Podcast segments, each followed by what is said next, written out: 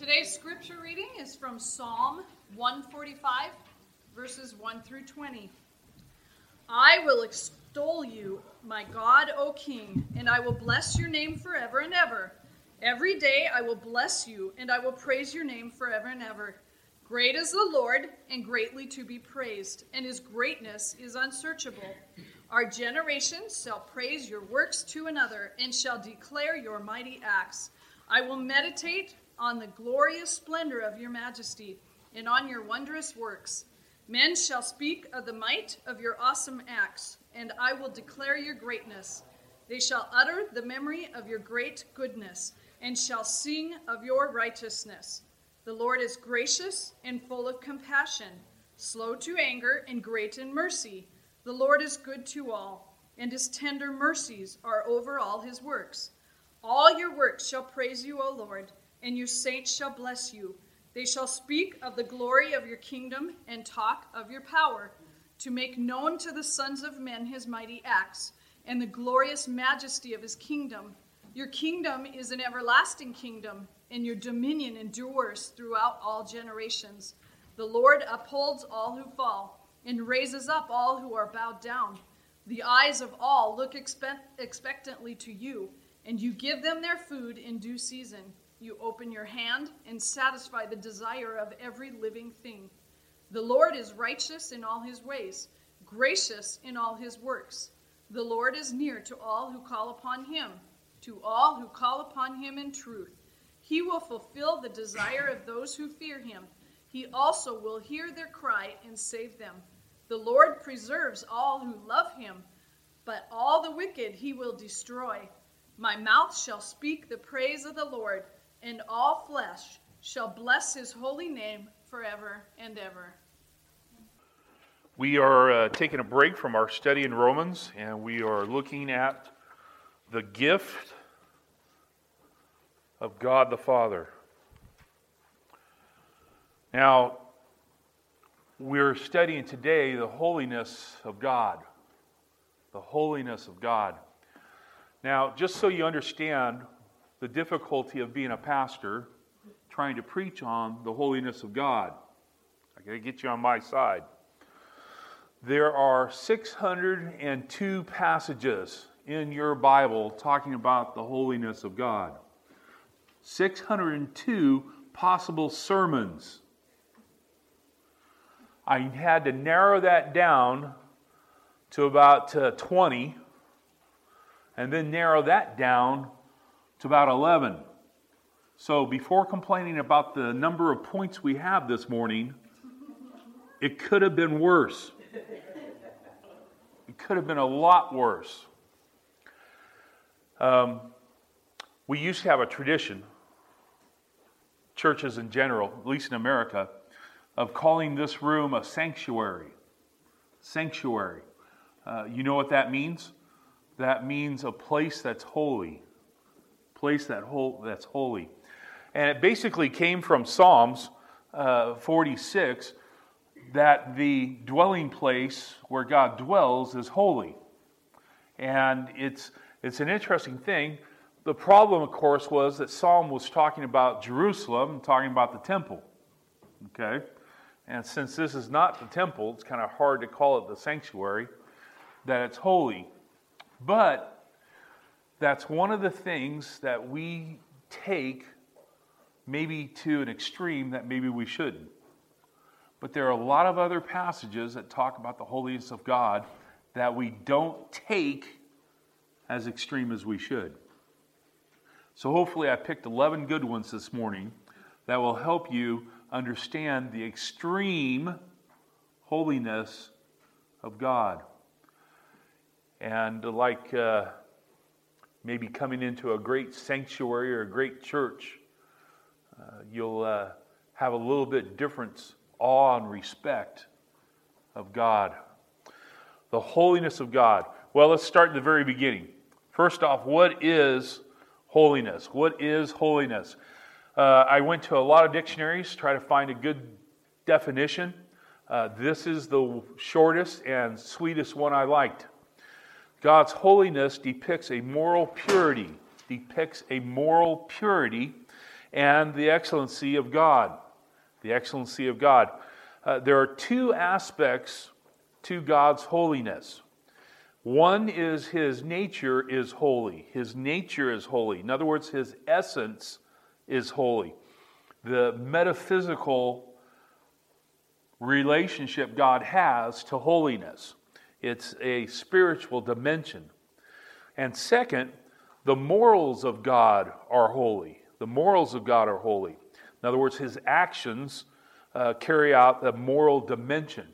So he is holy and he acts holy. God is holy.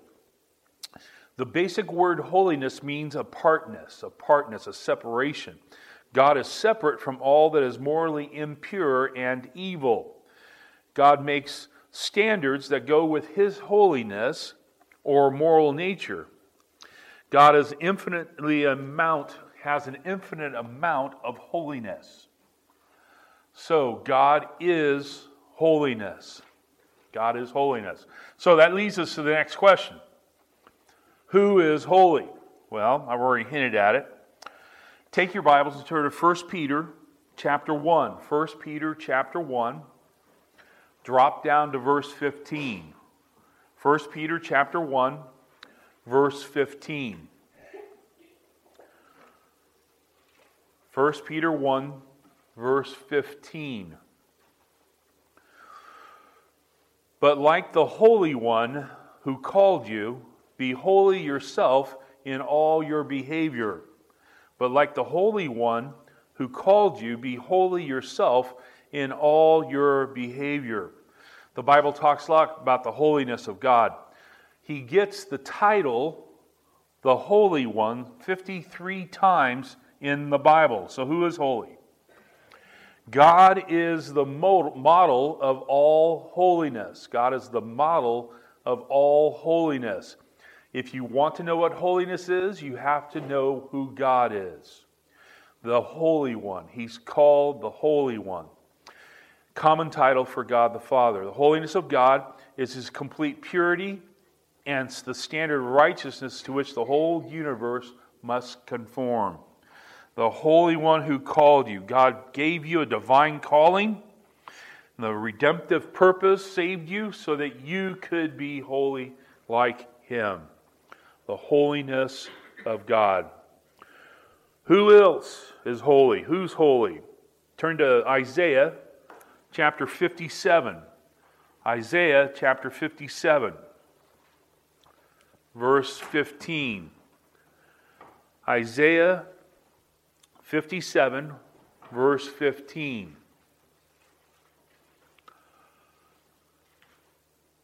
Isaiah 57, verse 15. For thus says the high and exalted one who lives forever.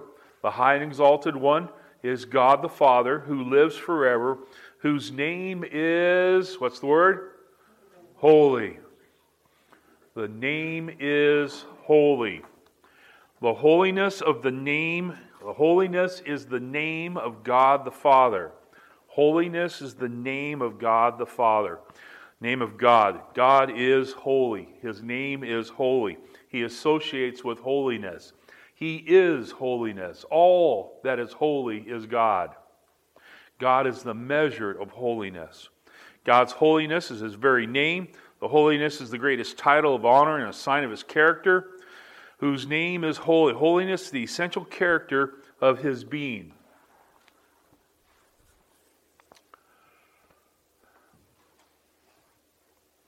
Okay. Finish writing. Look at me. Look at me. Look at me. Look at me.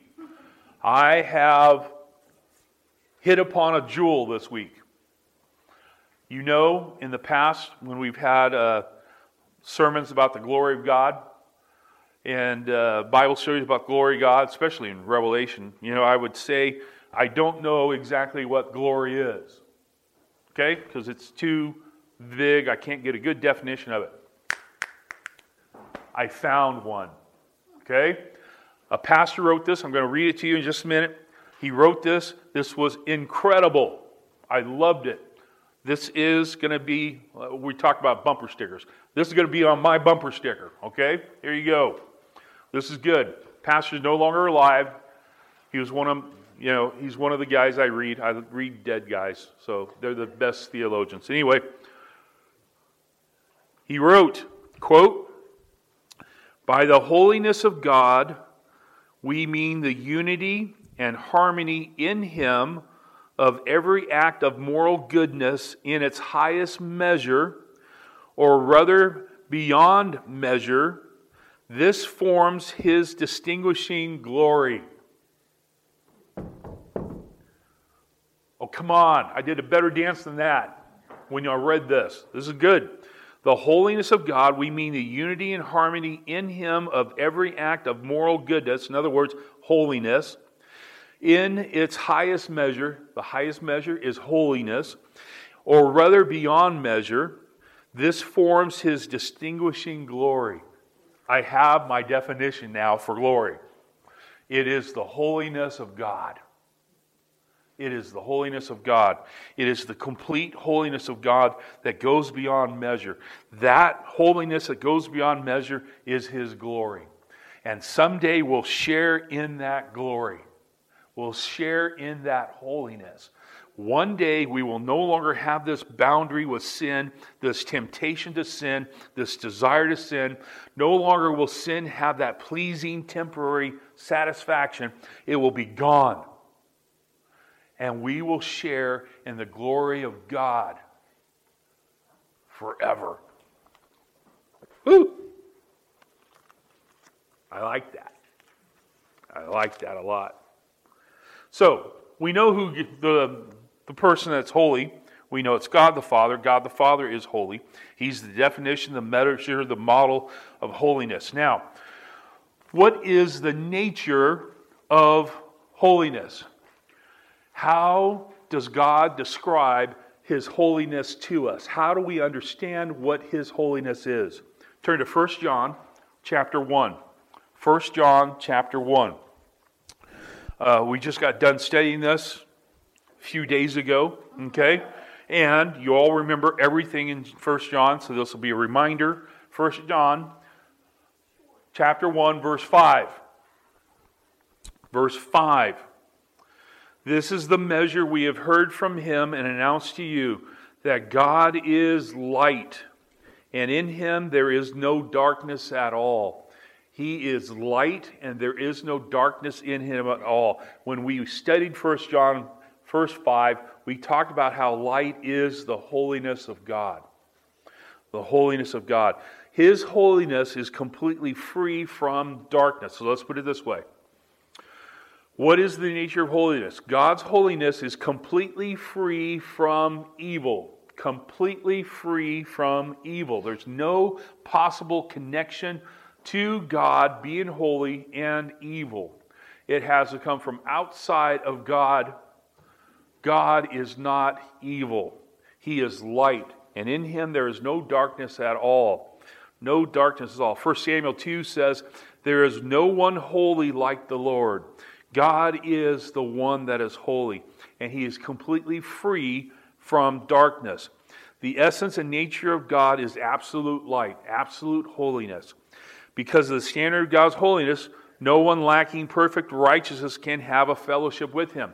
That's why when Jesus died, he took upon our sins, and we took upon ourselves by his work, his righteousness. His righteousness, so that we could have fellowship with God. Through, through the life of Jesus Christ, we've come to know who God is.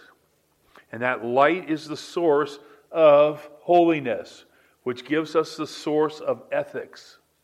That determines what is right and what's wrong. Light refers to being the source of salvation. No darkness at all. That's a great Greek word. It's a unique word.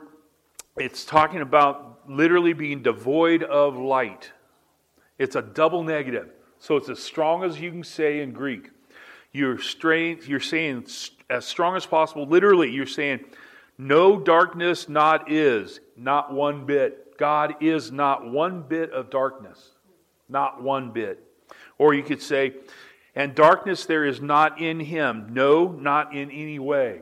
It's making an underlying emphasis that there is light and there is darkness. And God is light. God is holy. He's nowhere near evil, nowhere near sin. With God, there's not one single trace of darkness. He is holy. He is holy. Second, what is the nature of holiness? Turn to James chapter 1, verse 13. James chapter 1, verse 13. Now, after 1 John, we studied James. So you have this even more fresh in your memory. Okay? And you remember everything we said about James, and you remember what we said about James chapter 1. James chapter 1, verse 13. Let no one say that when he is tempted, I am being tempted by God, for God cannot be tempted by evil. God cannot be tempted by evil. That is something we go through every hour, something God does not go through. There is no temptation. Put it this way what's the nature of holiness? God's holiness is completely free from the temptation to do evil. He's free from the temptation to do evil. There is nothing that will tempt him to do anything evil. He is never even tempted to do evil because he is light, no darkness. He is holy, and there is no temptation for him. He never thinks about it, he never worries about it, he never fights against it. He never has the ability to be tempted to do something evil. He is free from the pollution of sin, and he cannot sin. It's impossible. He cannot be sinful. He, he's completely holy. Not one part of him is, has the ability to be tempted to do evil. He's literally untemptable. Untemptable. There's nothing in him that has a tendency to do wrong. There can be nothing presented from without him, outside of him, to induce him to do wrong. Nothing inside, nothing from outside, nothing can make him do anything evil. He is completely and totally 100% holy in everything he does. He himself does not tempt anyone. Temptation does not come from him, for he tempts no one to do evil. God tests your faith to produce your growing faith, but he does not test you with sin. He does not tempt you. It's not a temptation that comes from God. There's not one. The sinner cannot blame God for his sin. So, his nature is completely free of evil. His ability to even be tempted can't be done. And third, what is the nature of holiness? Turn to Habakkuk. Habakkuk chapter 1. We're going to take let you have a few moments to get to Habakkuk. It's back where your gold edges of your Bible still exist, okay? Habakkuk. Habakkuk chapter 1. We're going to look at this. Let me tell you about the problems they have in Habakkuk chap- chapter 1. they have a problem. Israel is being uh, attacked. The Chaldeans are coming in and attacking them. And Habakkuk is the prophet at the time, and he's trying to encourage the people. But the problem is the people have sinned. And of course, a holy God has to deal with sin and he must do something, and he sends the Chaldeans to clean up their act of Israel. The problem is the Chaldeans are the worst sinners that Habakkuk knows. Okay? So can you imagine that? Let's say, uh, let's say there is sin in our church, and God uses, I don't know, uh, a motorcycle club to come and clean us out and get us to repent of our sins he picks the most sinful sinners to attack our church, to get us disciplined by God. Now, Habakkuk is the preacher, and he said, Well, wait a minute, this doesn't make sense. Is God giving approval to evil? Is he approving the evil people and blessing them by having victory over us, godly people? Here you go. Habakkuk chapter 1, verse 12. Are you not from everlasting, O Lord, my God, my Holy One? Isn't that a great title? That's a good way to start your prayer. okay? Are you not from everlasting, O Lord, my God, my Holy One? We will not die. We will not die. You, O Lord, have appointed them to judge us. You, the rock, have established them to correct. Your eyes are too pure to approve evil. You cannot look on wickedness with favor. Why do you look with favor on those who deal treacherously?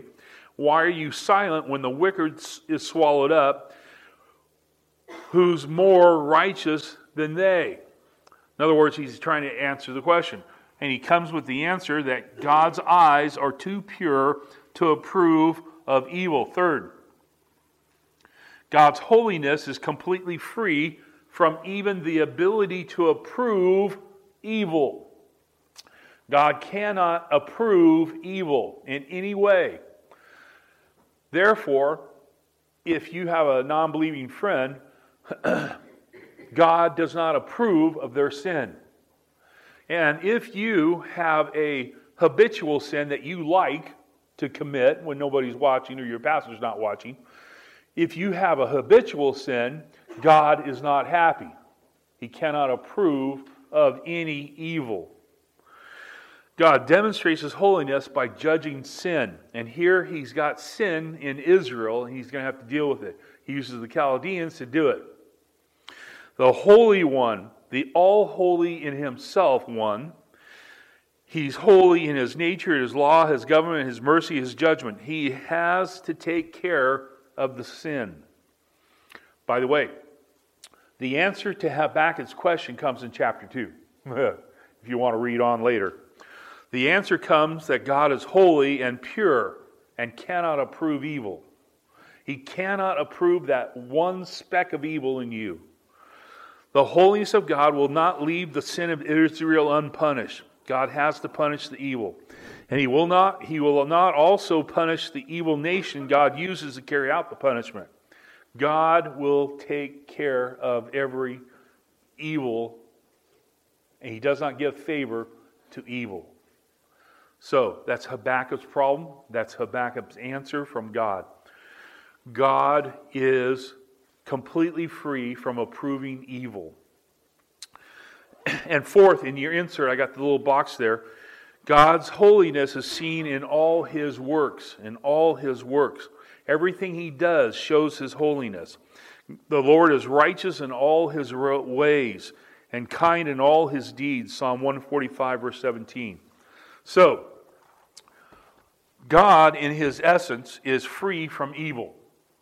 He cannot do anything evil. He cannot be tempted by something evil. He can't be tempted from his insides, and he can't be tempted from his outsides. He cannot do it. He does not show favor on evil. He doesn't bless evil. Um, the one uh, Dear Abby newspaper, I think I told you about it already. The Dear Abby, somebody wrote a letter to Dear Abby, and Dear Abby responded by saying, Sometimes an, an affair helps a marriage. Okay? Bad advice, Dear Abby. Okay? It doesn't help your marriage. You cannot have God's blessing and do evil. God will always deal with it. Now, what are the two key works whereby God shows his holiness? What are the two key works that God shows his holiness? Turn to Romans chapter 1. Now, again, we've covered chapter 1, just like we covered James, just like we covered First John. Hopefully, this is all review for you. We're going to go to verse 2. Romans 1, verse 2. And you probably out loud answer my questions because you know Romans 1 so well. Yes, thank you. Here you go. Romans chapter 1, verse 2.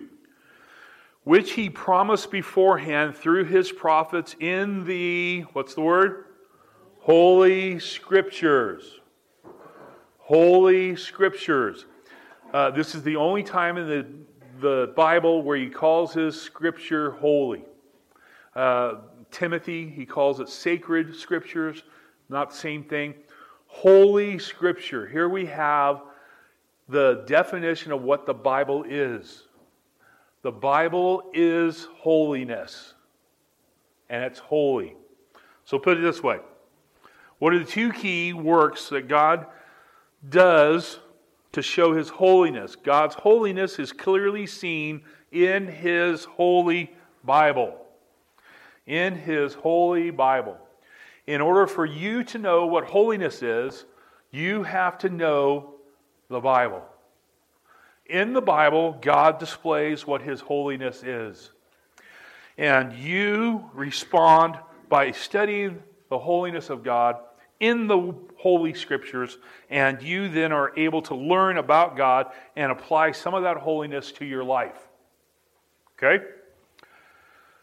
Now, the problem we have in our society today, living in the year, what, what year is it? 2019. The problem you have is you live in America, and in America, you have a bookstore, Christian bookstore, and you go in there, and there are 42 shelves of Bibles. Now, where is Satan most actively at work? Well, most actively, he's in churches working. And guess one of the, one of the things Satan loves to do? He loves to change the Word of God. Okay? Remember Eve? Just first one. Did God really say? Satan, from the beginning of time, has always tried to get you to doubt the Word of God. And now in our society, one of the ways he gets you to doubt is by giving you Bibles that don't display the holiness of God. That don't display the holiness of God. There are Bibles. Okay, I didn't want to tell you this. Uh, I got a book from an author who, in my opinion, is a false teacher. Biblically, what do you do with a book that comes from a false teacher? Well, you don't put it in the trash can. You don't, you don't sell it at a used bookstore. What do you do? What do they do in Acts? They took it and burned it. So I put it in the burn file the other day. Now, don't go digging through my burn pile, okay? Because I'm going to burn it next time I can burn that burn pile. There are a number of Bibles now that I think need to be in that burn pile. And I want you to stay away from them. Okay? Here you go. There are three different formations of Bibles. There are three different ways to translate your Bible. Well, there you go. First Bible you should have is a Greek Bible and a Hebrew Bible. Okay? Those are the two best Bibles. Now, with the archaeology and the scholarship, those are the best Bibles to understand the Word of God. Now, the problem is, most of you don't understand Hebrew or Greek. That's the problem. You only understand bitter, poor English. Okay? So, we have to translate it from Greek and Hebrew into English. Now, there are three different ways of doing it. At the bottom of the page, you have to do it by paraphrase. Paraphrase. This type of translation conveys the translator's understanding of the ideas in the Bible. The ideas in the Bible. He takes the idea and puts it into English. In other words, what he is doing is he's giving you a commentary on the Bible while he's trying to transform Greek and Hebrew into English. Matter of fact, most paraphrases don't come from Greek and Hebrew. You know where they come from? they come from English Bibles. So they're translating basically English Bibles into uh, English that you, the people can understand. And they try to take the difficult things in your Bible and make it easy. And that's a problem because that man's has a sin nature. And he's trying to take the inspired word of God and change it into something that it's not. Second, the middle line. The middle line are books of the Bible that are translated thought for thought. They read the Greek and Hebrew and they say, okay, this is what he means. And then they try to translate that into English and think that's what it means. Thought for thought. Paraphrase tries to get into the lowest language, describing it however he can describe it. The middle guys try to translate it from thought to thought. Okay? Now, the biggest problem is, in my opinion, the New International Version, the NIV. That was very popular when I was going through school. And I was preaching out of the NIV. And you know what I was doing every Sunday? I was saying, well, really, the Greek word doesn't mean that. It means this. And I was constantly having to translate the translator translated Bible. Translated. So I was trying to correct the bad commentary in the Bible with my translation of what the word means from the Greek. And many times what I was getting was a different sermon. So you and, and, and then you got the New Living, you got Contemporary English, you got Good News Bible. All of them go thought by thought. Okay? You do not know where the translating translation ends and where the commentary begins. So in other words, you can't take a word and claim that as your own. You have to take a thought and claim that as your own and hope that their commentary is correct about the meaning of the word. Thought for thought. It takes away the divine glory of revelation by being concerned about the human reader rather than the divine author. That's the problem. They are they're caring about the reader rather than the author. So that's thought for thought. The people above the line translate word for word, word for word. They try to have a literal translation that is transparent with the original Greek and Hebrew. So when you see a problem in understanding the Greek and Hebrew, they don't try to solve it. They just bring it into the English. And they say that's the problem with that word meaning this. It goes word for word. So it tries to be very specific and very loyal to the original Greek and Hebrew. Literal translation presses for the full potential of the original text. A liberal, uh, literal translation does not mislead you by mixing commentary with translation work. With some Bibles below that first line, both of them, you don't know where God's speaking and where man is speaking. And that's a problem. Because you know what sinful men try to do? They try to make things easy for you to sin. They try to make things easy for you to not be holy. In order to be holy, you got to know what the Holy Scripture is. So, a literal translation preserves theological precision of what the text means. A literal translation preserves the, the lack of a need for the preacher to correct the translation.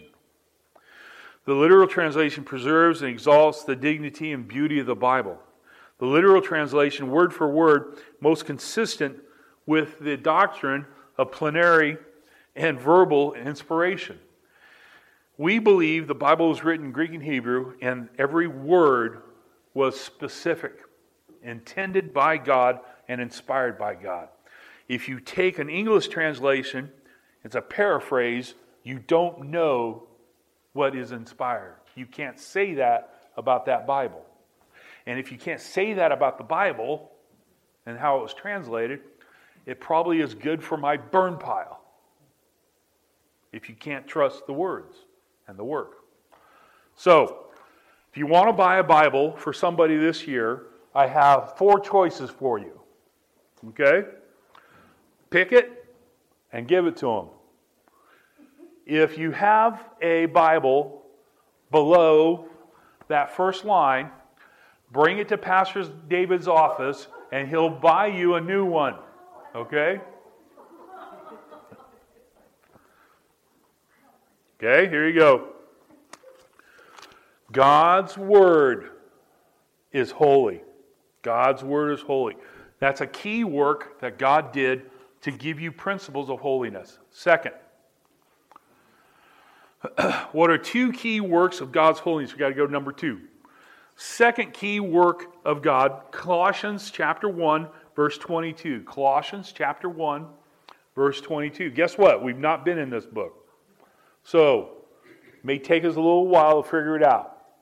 But let's look at it. Colossians chapter 1, verse 22. Verse 22. Everybody there? Here we go. Yet he has now reconciled you, he being Jesus Christ, reconciled you in his fleshly body, Jesus Christ, when he was here on earth, reconciled you through his body through death on a cross in order to present you before Him, God the Father, holy and blameless. Holy and blameless beyond reproach. Holy and blameless beyond reproach. In other words, God created a holy Bible for you to study. Second, He also went to a cross through Jesus Christ so your holiness, God's holiness, would be seen in the work of the cross by Jesus Christ. God's holiness is clearly seen in the cross of Jesus Christ. At the cross, because of the cross, because of you placing your faith and trust in the cross, you can be reconciled to a holy God. And you being reconciled with the holy God begins a life that has one goal to be holy to be holy. You want to be more holy this week than you were last week. You want to be more holy next month than you were this month. You want to be holy next year or two years from now than you were now. You want to be more holy. And eventually you'll get to heaven and God will make you holy. By the way, the tools He does that here on earth is through the Word of God. Through the Word of God, you get knowledge of what the Word of God is and what holiness is, and then God does a work through the work of Jesus Christ on the cross. Reconciles you.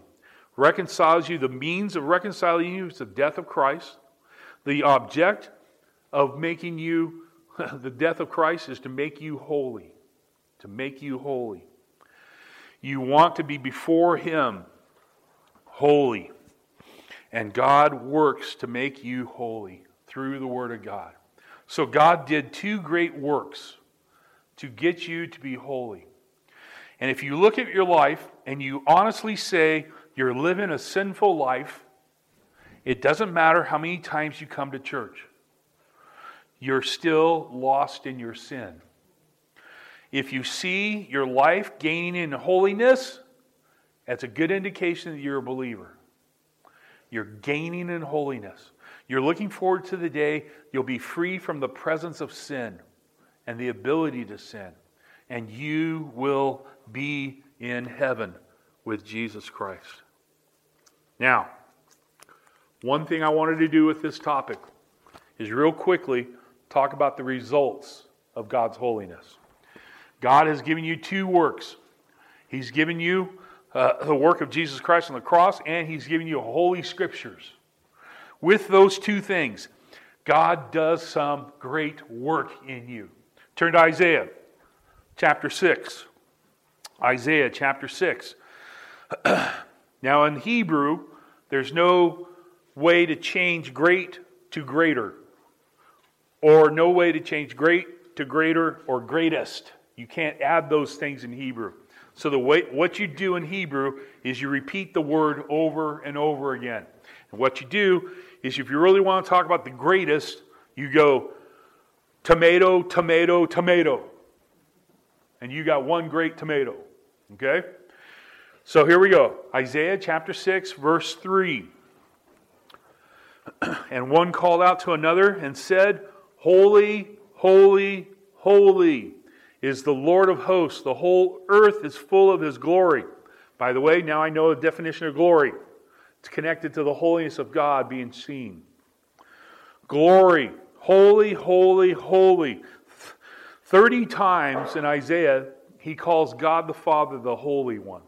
The Holy One. Isaiah says God is holy, holy, holy. He's the greatest thing holy. He says it to the best way he can.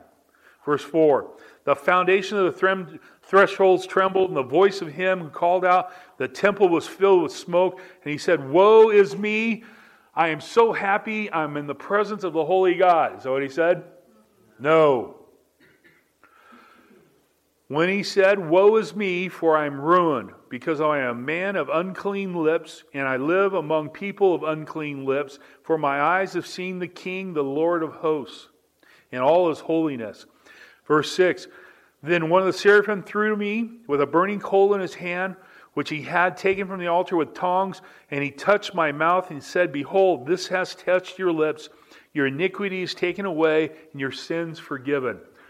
One of the first things that happens when you experience the holiness of God, you the God's holiness convicts you of your sin and your need to confess that sin. If you meet with God, either in your own Bible study or a Bible study here at church or a sermon here at church, you meet with God, one of the things that happens, you see the holiness of God, you see your sinfulness. You see your sinfulness.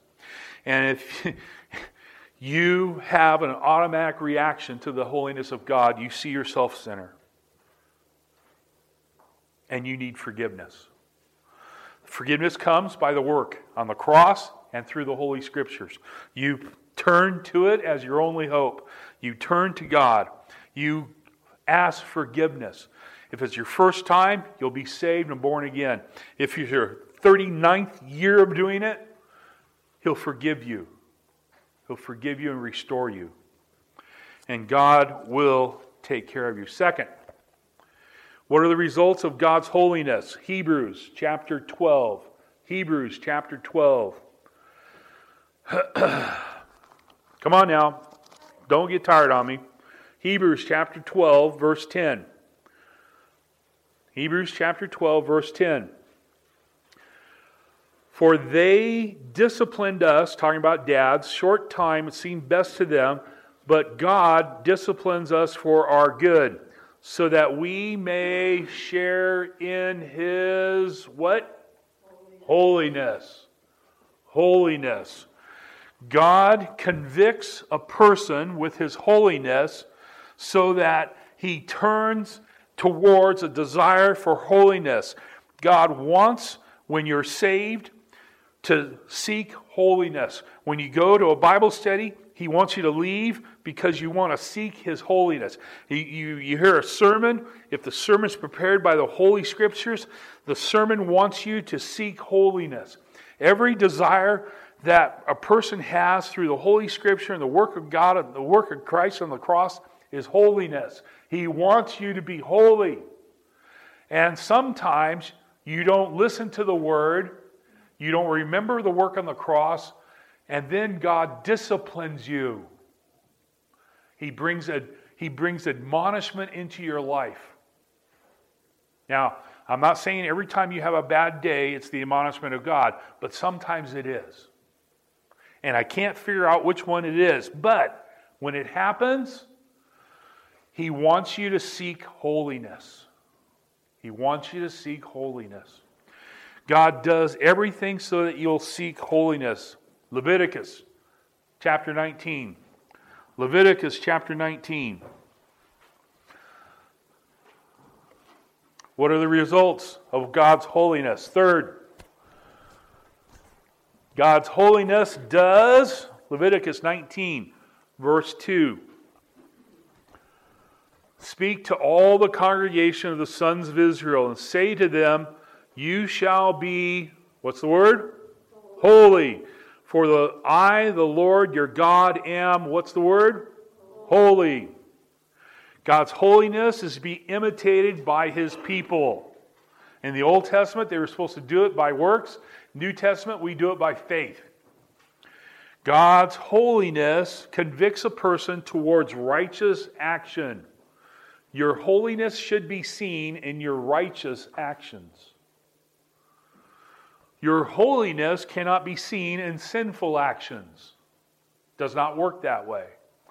Your righteousness is to be seen in righteous actions, holiness.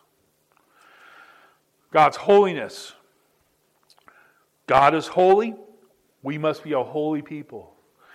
God is holy. We need to be a holy church. God is holy. You need to have a holy marriage.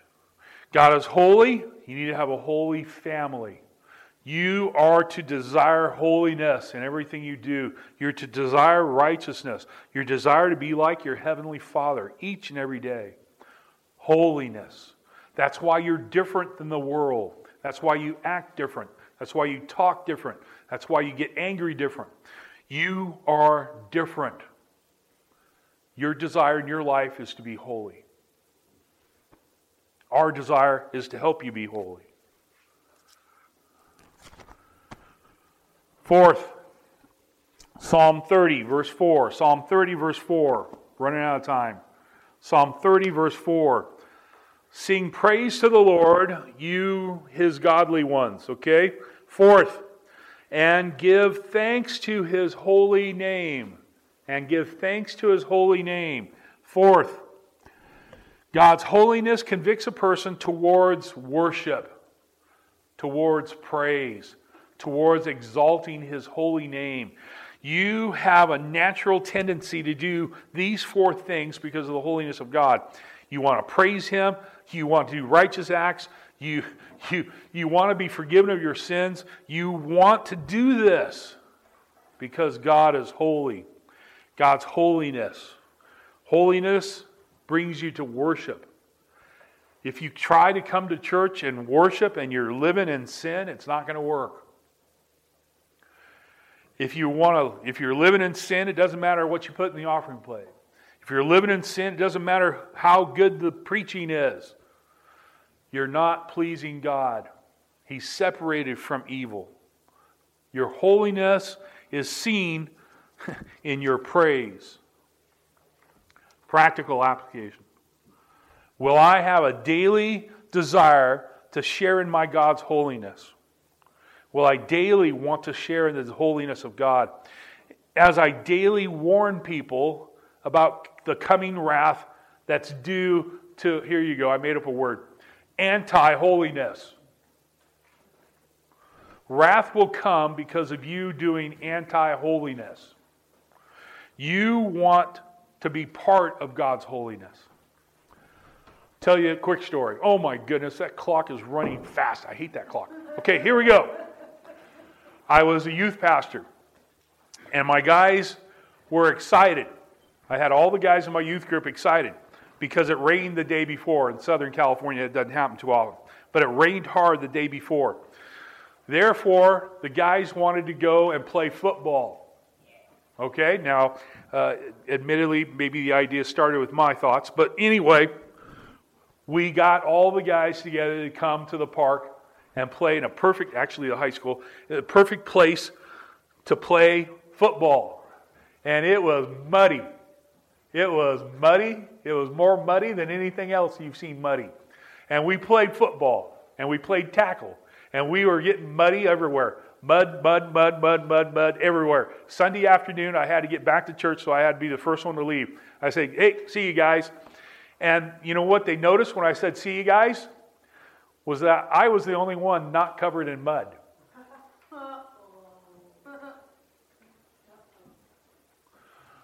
So Adam, one of my leaders in the high school group, said, How come you're not covered with mud like we are? And I said, Well, I'm a better football player than you.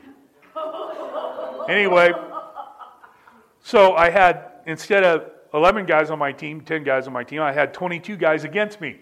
21 guys against me. So they tried, and well, they did a good job. They got me all muddy. They tackled me, and anyway, you don't want to hear that. Anyway, At that time, in the middle of the group, I was holy because I was clean. They were dirty and muddy, but I was clean. There was a difference. You can see it. You can see it. Your holiness can be seen this week. Be seen by your spouse, seen by your kids, seen by your coworkers, can see everything. Everybody can see it because you will live differently than they do. My desire for you is to be holy because your God is holy. Father, I thank you for this time in your word. Pray, Father, you would help us this day to glorify you in everything we say and do.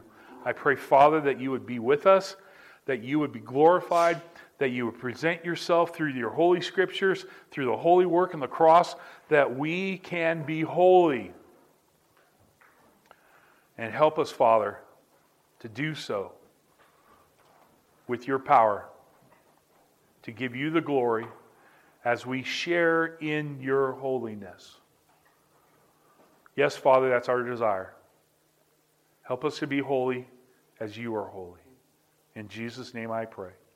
Amen.